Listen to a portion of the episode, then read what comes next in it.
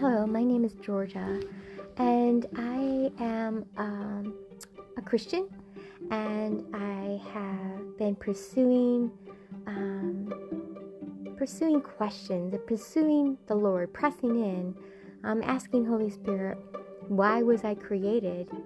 Um, what purposes do I have? How can I uh, bring light into my realm of influence?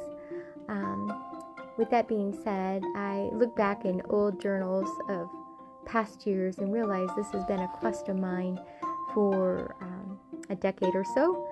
And even looking back in 2021 journals, I read um, that I'm saying the same thing over and over. And instead of making excuses and saying that I don't know how to do it, I don't know if there's going to be any kind of positive impact, I'm just going to jump in and as messy as it may be, and as messy as this may sound, I'm stepping out. So bear with me as I progress and learn. These um, little recordings will be um, better in quality, I suppose. But first off, I want to read what I wrote back in February of 2021. And it's a quote from a book called History Makers um, by William Ford III. And I wrote, I've been be- I have become a part of an amazing historical chain, a generational connection through which benefits are passed on. But so is the calling. I'm reaching back, reaching back to possess, but also pressing on to make known the process for today and for the future. I'm connecting with history, and through the connection, I'm making history.